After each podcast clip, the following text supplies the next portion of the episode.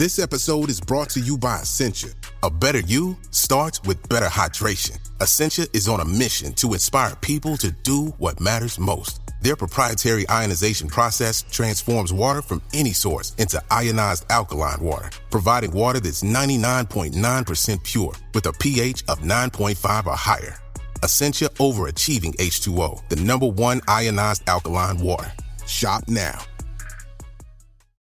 Hi, I'm Daniel, founder of Pretty Litter. Did you know cats tend to hide symptoms of sickness and pain? I learned this the hard way after losing my cat, Gingy. So I created Pretty Litter, a health monitoring litter that helps detect early signs of illness by changing colors, saving you money and potentially your cat's life. Pretty Litter is veterinarian developed, and it's the easiest way to keep tabs on your fur baby's health right at home. Go to prettylitter.com and use code SPOTIFY for 20% off your first order and a free cat toy. Terms and conditions apply. See site for details. Hear that? Believe it or not, summer is just around the corner. Luckily, Armor All, America's most trusted auto appearance brand, has what your car needs to get that perfect summer shine. Plus, now through May 31st, we'll give you $5 for every 20 you spend on Armor All products. That means car wash pods, protectant, tire shine, you name it. Find out how to get your $5 rebate at armorall.com. Armor All, less work, more clean. Terms apply. You have goals. Reach them fast with IU Online's accelerated degree programs. Our six and eight week courses are taught 100% online and can fit any schedule. Advance your career with a bachelor's in mathematics. It only takes 10 minutes to apply. Earn an Indiana University degree that's valued around the world. Get started today at IU Online.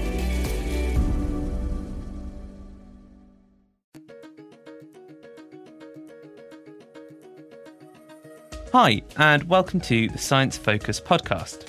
I'm Daniel Bennett, the editor of BBC Focus magazine. Coming up in this episode, we talk to a neuroscientist about the newly released game Hellblade and its portrayal of psychosis. In a sensory deprivation chamber, where if you remove all sensory input, within a short space of time, a person will be experiencing hallucinations but they usually retain some sort of insight. They know that it's because they're in that setting that uh, their experience of the world has changed. And we catch up with a climate and infrastructure scientist about the UK's recently announced diesel and petrol car ban. So, a ban by 2040 in 23 years' time is it, it's it smacks of a lack of ambition, particularly when other bans introduced by the French have said 2035. So why is it that we, we have to wait till children that are born today are 23 years old before they can benefit from that legislation? You're listening to the Science Focus podcast from the BBC Focus magazine team.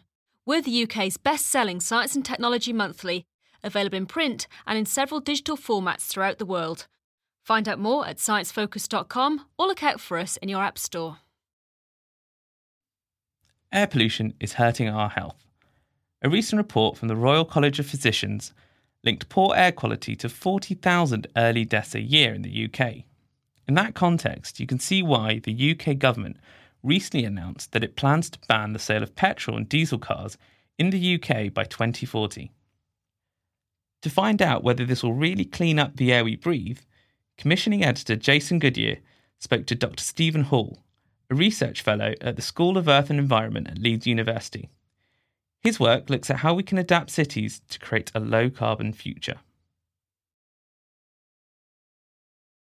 Okay, so we've got the government saying that they're going to ban the sale of all petrol and diesel cars by 2040. So let, us I think first we need to unpick this a little bit to see exactly what it means.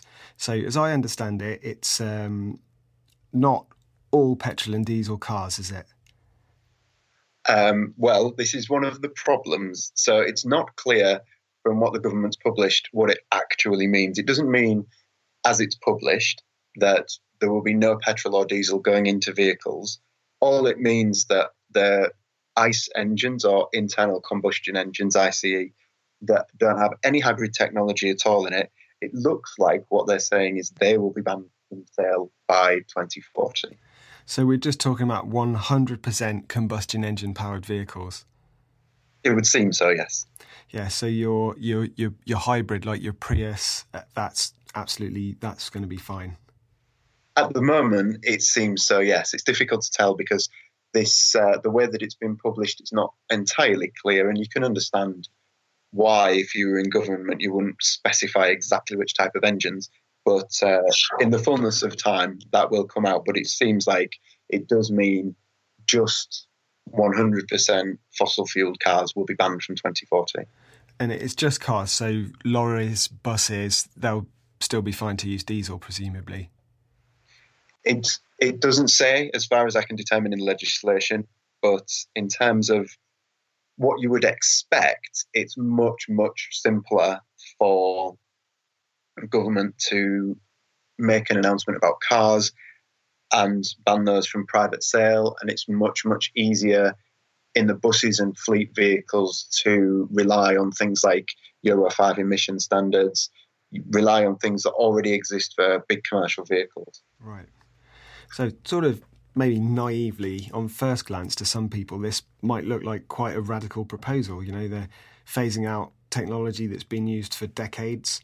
So, why aren't a lot of especially environmental campaigners happy about this?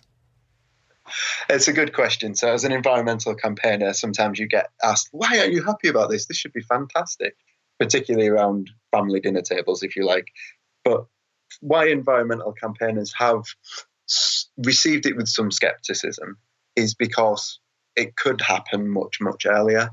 And you see, Volvo, for example, have said, we aren't going to make any um, 100% fossil fuel powered vehicles after 2019, which is a couple of years away. Yeah. Similarly, you know, Tesla have already got 100% electric fleet. Each manufacturer knows how to do some form of hybrid, some form of full electric, or even hydrogen vehicle. So a ban by 2040 in 23 years' time is it, it's it smacks of a lack of ambition, particularly when other bans introduced by the French have said 2035. So why is it that we we have to wait till children that are born today are 23 years old before they can benefit from that legislation? Right. And I mean, is is it kind of thought that the manufacturers would meet this goal naturally in the market anyway?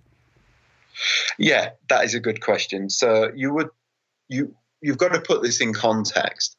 So the government has been in a legal battle over air quality for three or four years now, and it's the only reason it's published this plan is because it has been forced to do so by the courts. So they're already recalcitrant to do anything substantial on air quality, particularly around private vehicles. If you look back at the history of government intervention in the transport sector, anything that could be seen as a kind of war on the motorist. So any any intervention by government can be seen as detrimental to private motorists is profoundly unpopular. So when you then put that in the context of a vehicle fuel type ban, you can see that the government is really hedging its bets here. It already was not received well in the press that you would associate with the constituency of this government. It wasn't received well in the newspapers that you would associate with not being particularly happy about this kind of thing anyway.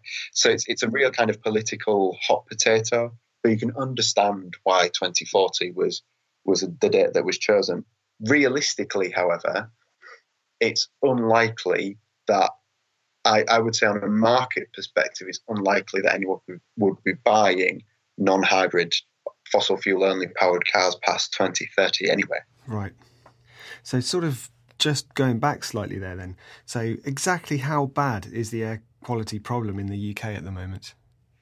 It's it's really quite bad. One of the things that people have found surprising about this is it's you know it's not smoggy anymore. We're not talking about the pea soupers in London, and they were really caused by particulate emissions, which make because it's particulate, it's kind of visible, so you can see it. So it's that smog issue is is largely being dealt with, but they're PM10 and PM2.5 emissions, and that just means it's it's kind of stuff that you can see, and yes, it can get in your lungs. The real problem is nitrous oxide, which you cannot see, um, which is generated largely by diesel engines. And whilst we have clear air in our cities, we don't have clean air. And the issue that we've been struggling with in UK towns and cities is 146 of them have breached these air quality limits over the past few years, and they've consistently breached them.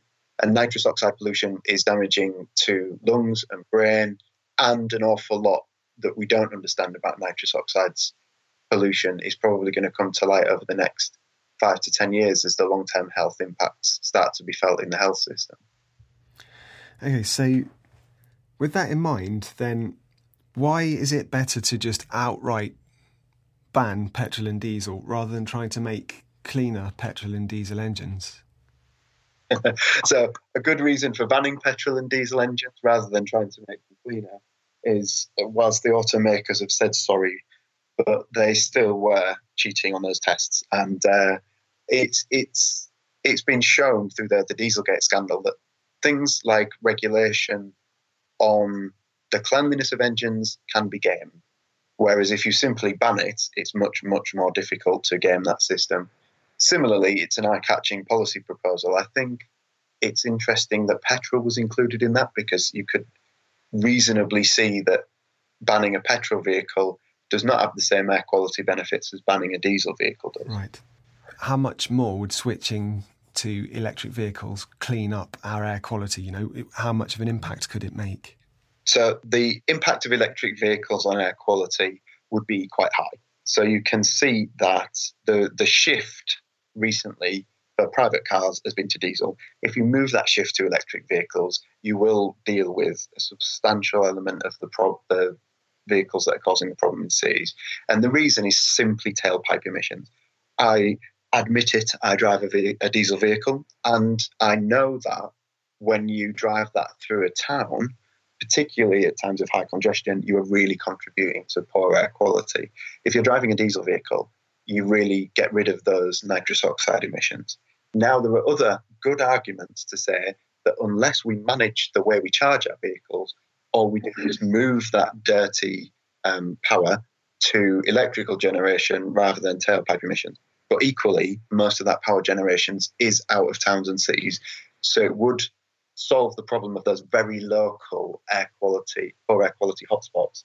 But it would be a bad idea to do that at the expense of the shift that generation somewhere else geographically. Sure. I mean, another concern that a lot of people seem to have about electric vehicles is, first of all, the availability of materials to make the batteries, and secondly, their disposal availability of what's been come to be known as critical materials. People used to talk about rare earth metals, but there's other kind of lithium and cobalt and all kinds of different materials that go to make up the variant electric powertrains used by different manufacturers. And those materials have got several problems. One is their just geological availability, so their abundance in the surface of the earth. Some of them, it's uncertain whether there is enough to meet the demand for if everybody, and we don't just mean in the UK, if there was a global shift to electric vehicles, uh, how much simple abundance is there to uh, be able to satisfy our need? So that's a legitimate question. There are people working on it, and there's there are differing views. There's no kind of consensus yet, and it's different for each material, so it doesn't really lend itself to a quick précis. But equally, a lot of those then there's a, an ethical issue of the supply chain, like how much of those critical materials are sourced from mines which are managed in such a way that they don't commit high levels of toxic environmental pollution and have really detrimental social issues. And then the final kind of non technical issue is the geopolitical problems of single supplier nations, some of which are quite volatile Others are kind of more in terms of geopolitics, in that China produces an awful lot of these critical materials, sometimes 80 to 90% market share. So if you're the US or Europe and you're, you're pinning your climate hopes on changing your vehicle fleet to electric, then clearly that's got a security of supply implication for you. And then just going back to the timescale slightly, um, I know that um, Michael Gove was is put aside, I think it's £250 million for local measures that he calls something like surgical incentives or, or something like that. I mean, do, do you think there's, there's, more immediate measure, measures like this, or Sadiq Khan's toxic um, T charge to go on top of the congestion charge that's already in London? Do you think something like that is is, is really going to make a big difference?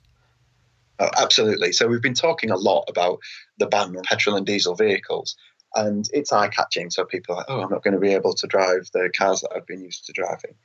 But the real reason environmental campaigners are skeptical is, is that's really a distraction. What would work now are things like an enhanced congestion charging scheme in London, congestion charging in towns and cities that already breach air quality limits, much better investment in active modes and better transport planning and taking private vehicles off the road and cleaning up the public transport fleet, particularly buses. There are a bunch of things that we can do right now that don't require any technological development whatsoever. And the real problem that environmental campaigners have had is that government has put the onus for developing these on local government, which is already stretched, is already kind of overburdened.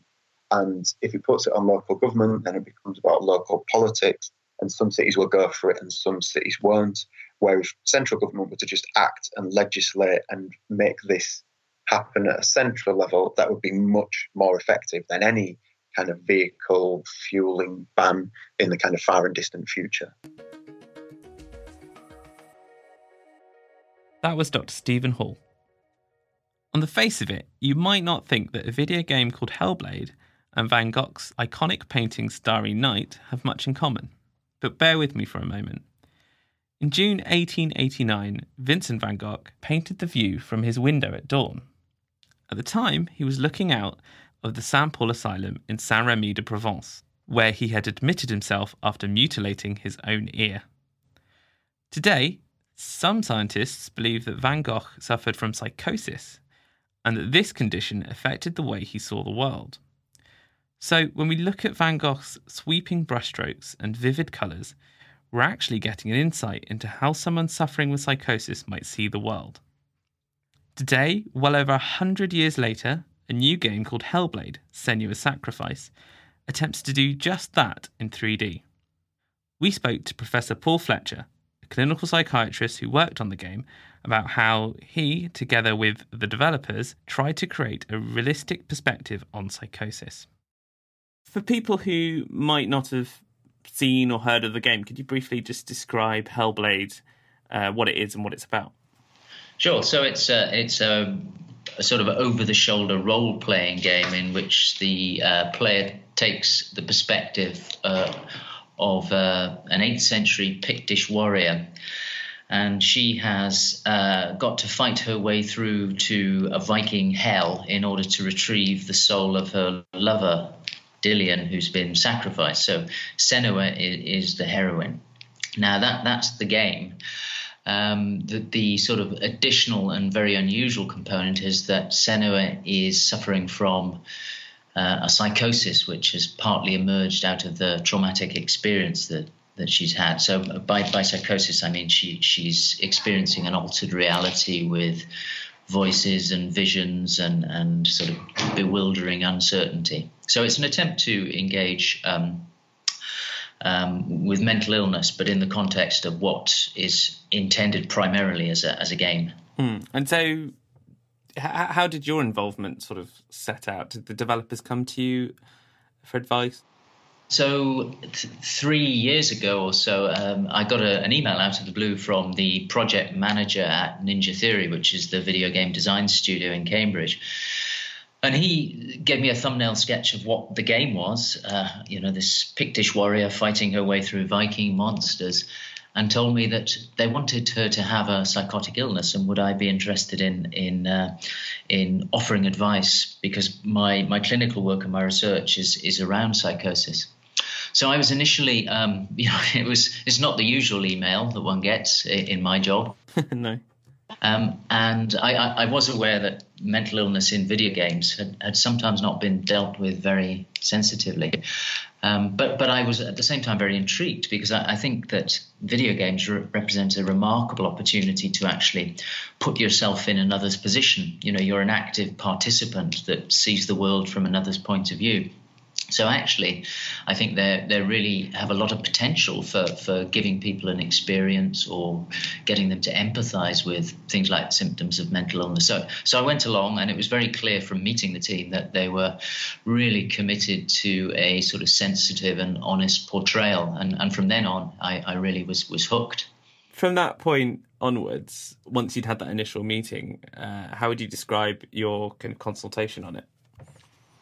Well, um, it began really with sort of a fairly typical consultation where I went along and and sort of almost gave a bit of a symposium on what we mean by psychosis, this idea of altered perception of reality, hearing voices, seeing visions, uh, making a different sort of sense of the world, believing things that other people don't believe, and, and that led to um, further discussions, which actually then turned into quite long and, and far-ranging conversations. Um, that you know, I, I, just kept coming back uh, to them and talking about the neuroscience of perception and, and how we think that the you know even the so-called normal, boringly sane brain is actually constantly on the verge of hallucinations because it's making up its own reality. And and so there was an awful lot of discussion about how uh, within the context of the game, it would be possible to replicate these effects of sort of the brain creating and, and responding to its reality. And then that, that led further to me putting them in contact with people who have lived experience of psychosis. And we had some long and free ranging discussion with, with groups uh, there who were very helpful, very honest, very sort of straight in describing their experiences and their own responses to it. So it's been a really far ranging discussion, sharing literature, email, long email conversations, very, very collaborative, uh, actually. And um, have you got an example of, say, how something we understand about psychosis today fed into something that the developers then created in the game? Maybe it's some of the vis- visual hallucinations or the auditory hallucinations. Yeah, sure. So um, one example would be, you know, I, I was sharing with them some first-person accounts from papers in the 1960s. These sort of papers that gather dust and nobody reads anymore, but they've got very rich descriptions of of how one's perceptual world can fragment as you move. So, you know, people have described how the world seems to be in one piece, and then just as they go to make a movement, it seems to fragment in a jigsaw-like way and and you know the artist would take ideas like that and accounts like that and actually put them on the screen in the game and we could then review them. Um, and of course a, a, lot of the people with the, the um, lived experience of psychosis they would they would describe their own experiences and the artists would go away and a couple of weeks later we'd all meet up again. And there those experiences would be represented and the, the, the person would say well yes it's like that or no it's not. And so it was an iterative process of describing experiences and, and and sort of working them into the visual and the auditory scenario of the game. If someone isn't familiar with you know the term psychosis, indeed there's probably I imagine a few misconceptions uh, that bound about, especially when you hear words like psychotic. Um, what what what does someone with psychosis, uh, you know, what what do they experience, and and what what what is? It's not a condition in itself, is it? No, that's right. So, I mean, the first thing to do is acknowledge that, as you say, it's actually a, a much misunderstood and very, sometimes very contentious term.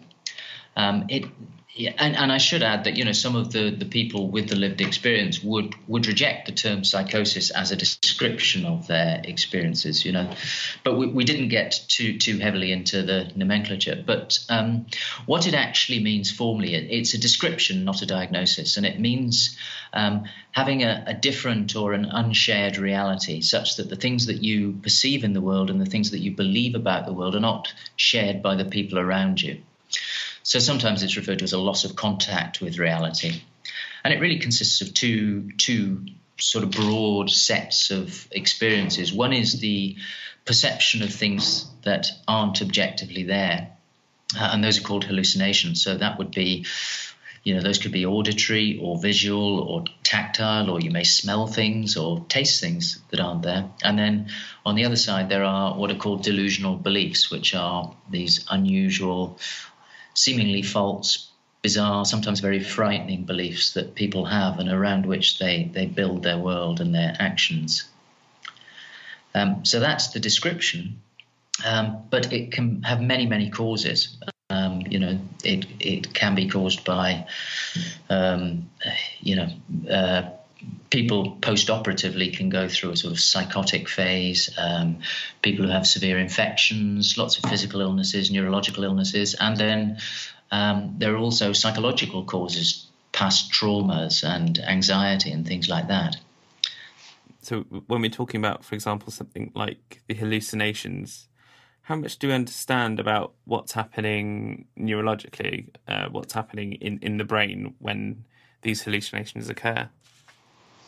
Well, we don't understand a great deal, actually. You know, lots of people have their pet theories, and those theories have been more or less successful when it comes to testing. I think a, a, a, powerful current idea is centered around the idea that it's really a variation on normal brain functioning. Um, uh, and this draws on the idea that actually, as I said, most of us are creating our, our own worlds all the time. You know, we, we, we, we feel that we have a very clear perspective on reality, but actually all we've got are these very noisy, very ambiguous sensory inputs, and we have to sort of assemble those into reality, into or in, into our our model or experience of the world.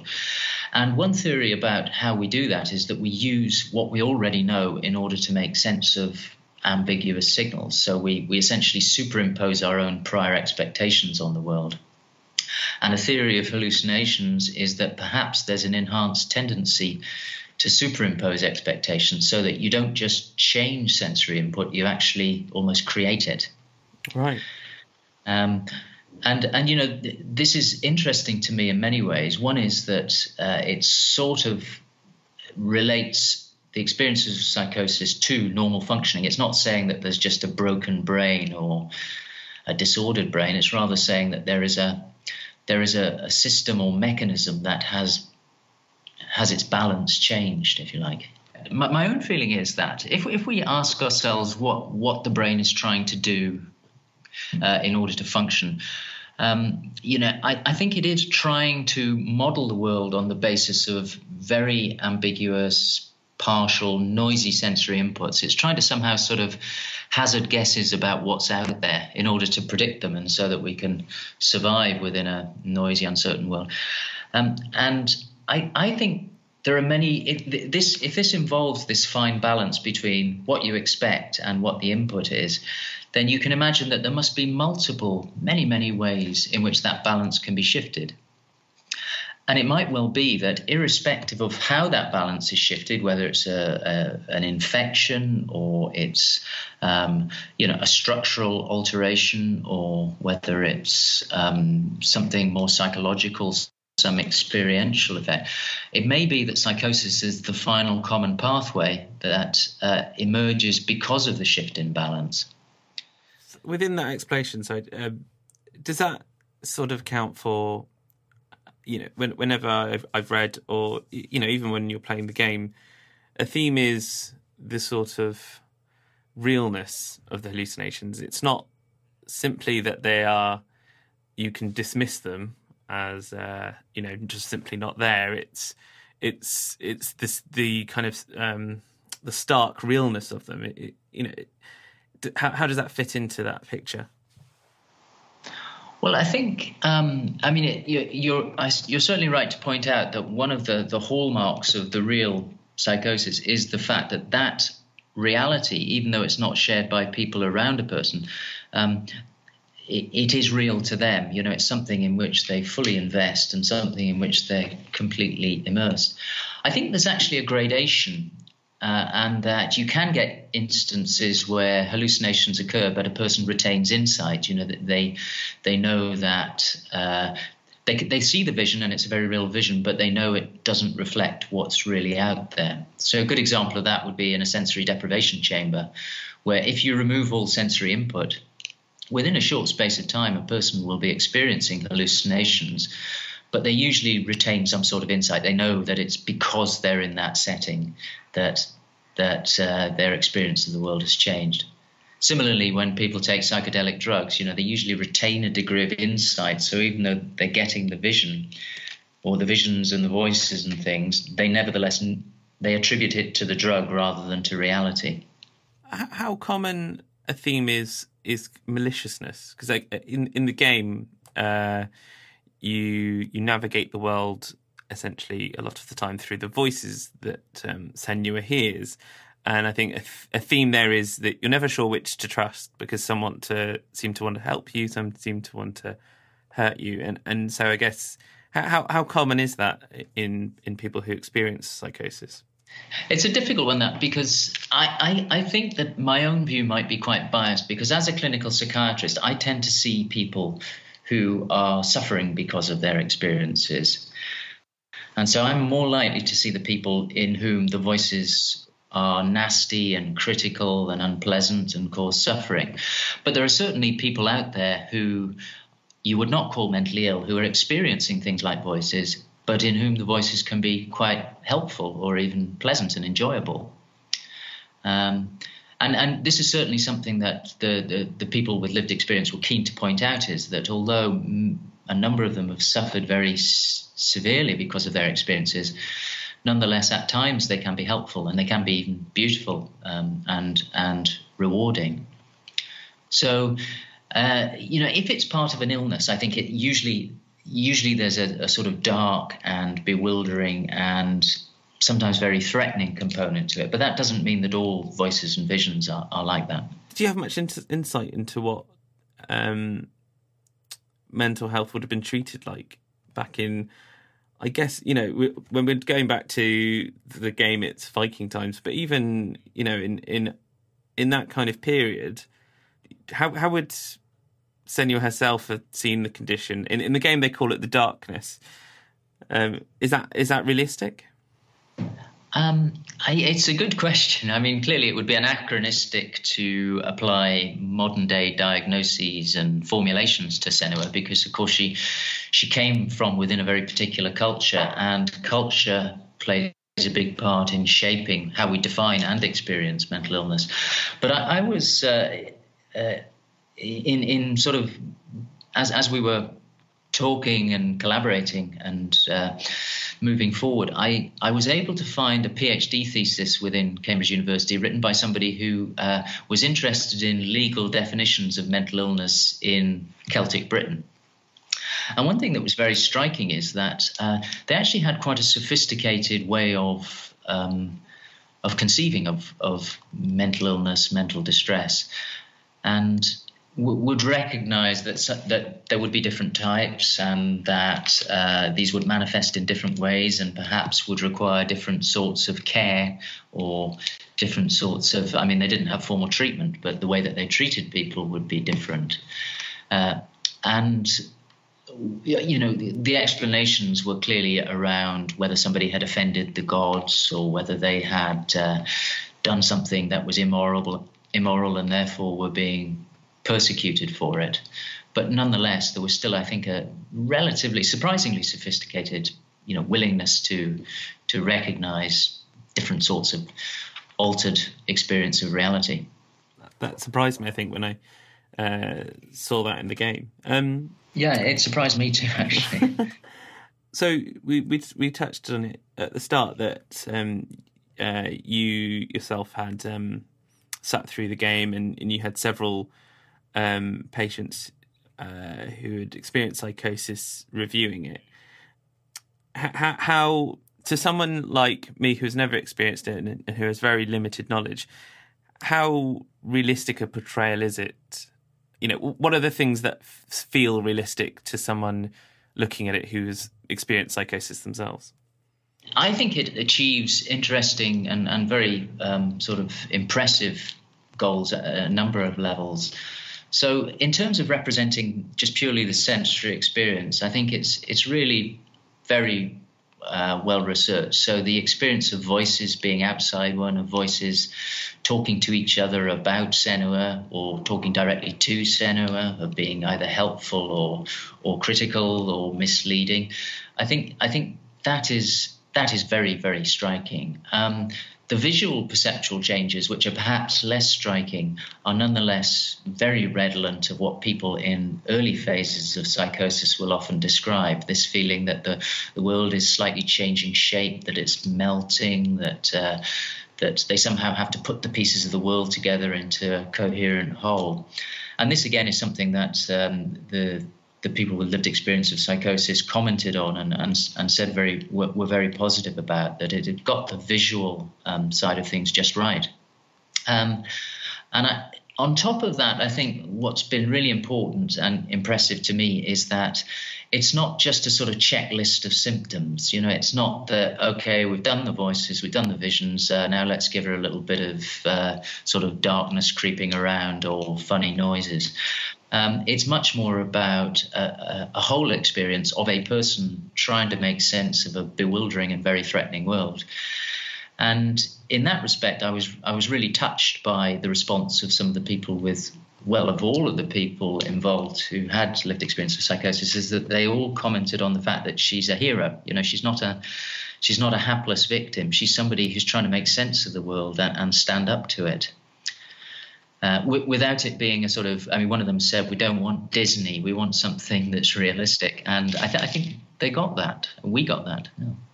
I was very impressed with what the team have done.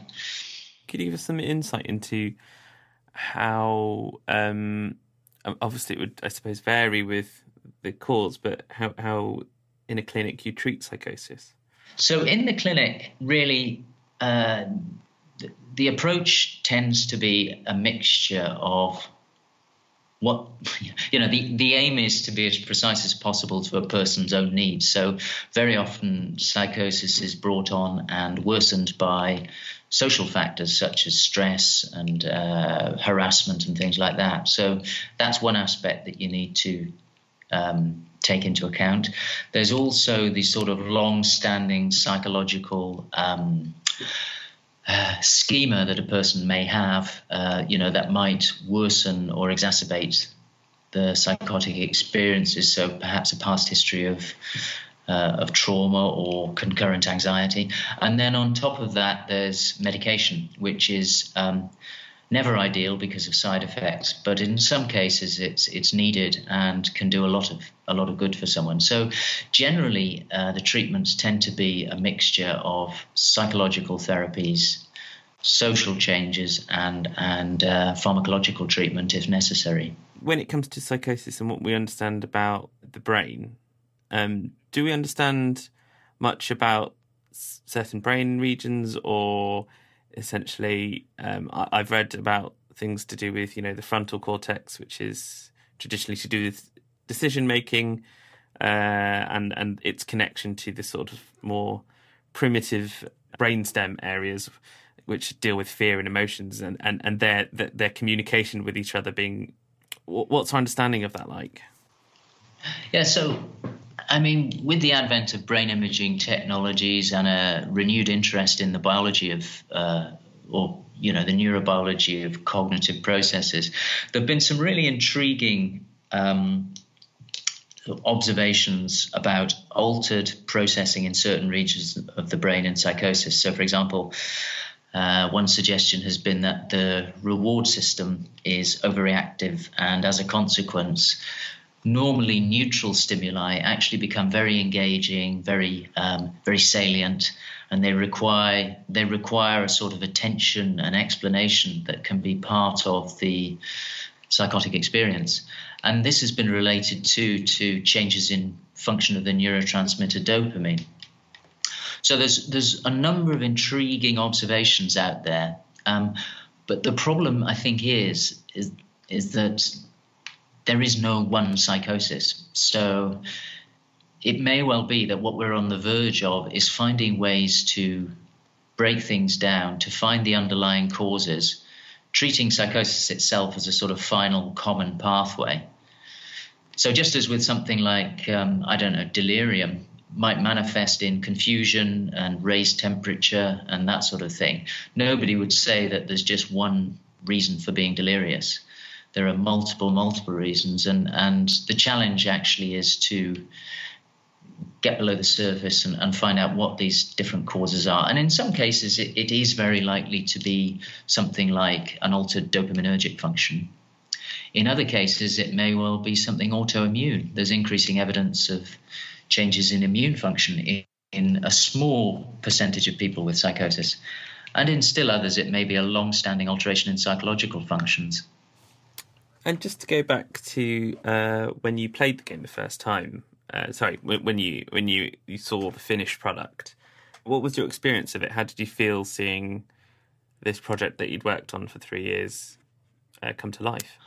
Well, it was I mean, it was extraordinarily rewarding. Um, I mean, I, I, should be reasonably diffident about this and say that I gave advice and I collaborated and I chatted with them, but actually, the the Ninja Theory team um, really have have have sort of created this from uh, their own talents and skills and their discussions with the um, people with lived experience of psychosis. So I, I was simultaneously blown away by their achievements and, and very proud of the fact that I had a small part to play in it. And all the time, I was anxiously um, watching the reactions of the people themselves who've experienced psychosis. And the most rewarding bit was at the end when it was very clear to me that they they themselves were very proud of it as well. And are you aware of anything else like this where um, we, we've all been talking about the game of the team? We can't think of many other uh, examples of this where you get to get real insight into a mental health condition uh, mm. Potentially through a medium that you can actually experience to a degree yourself. Yeah, well, that's what excited me from the start because you know if if I had more time on my hands and fewer responsibilities, I think I would play games a lot more. And one of the things that really attracts me to them as a as a developing art form is that it, they are very participatory. You can't help but immerse yourself if it's a good game. Um, and I have been aware of other other uses of mental health in the context of video games. And in fact, there was a review paper written in I think 2015 uh, reviewing the last couple of years of best-selling games and how they'd used mental illness, and it's it's not a pretty sight, really. It seems that um, in the vast majority, that the, the, the use of mental illness was really to just uh, explain the actions of somebody that would be described as a, a homicidal maniac. Right. So generally, that what they've done is they've aligned mental illness with irrational behavior and violence. And I think that's a real shame because actually, as I've said, that within the context of playing the game, there's a, there's an opportunity to do something much more profound and, and much more empathic. Mm. And do you think that's a that's a, a somewhat wider problem as well, isn't it? I think. Oh yes, yeah. I, I, I certainly wouldn't um, lay the blame at the, the, the, feet of the video game industry. I think they just reflect the sort of general cultural uh, tendency to explain seemingly inexplicable behaviors uh, in terms of mental illness. Um, you know, there's there's just a sort of oh, it must be mental illness, and in fact, a lot of the time, that's very superficial. Mm. And and and in the context of this, are patients that experience psychosis, you know, uh, are they characteristically dangerous? No, um, you, the, the, majority of uh, violence in the context of that sort of mental illness is, is with them as victims rather than perpetrators of violence. Professor Paul Fletcher there. Thanks for listening to the Science Focus podcast. This month's issue explores the mysteries of interstellar space, the science of out of body experiences, and it takes a look at the project that will chart every cell in the human body, and of course, much more. Thank you for listening to the Science Focus podcast from the BBC Focus magazine team. We're the UK's best selling science and technology monthly, available in print and in several digital formats throughout the world. Find out more at sciencefocus.com or look out for us in your App Store.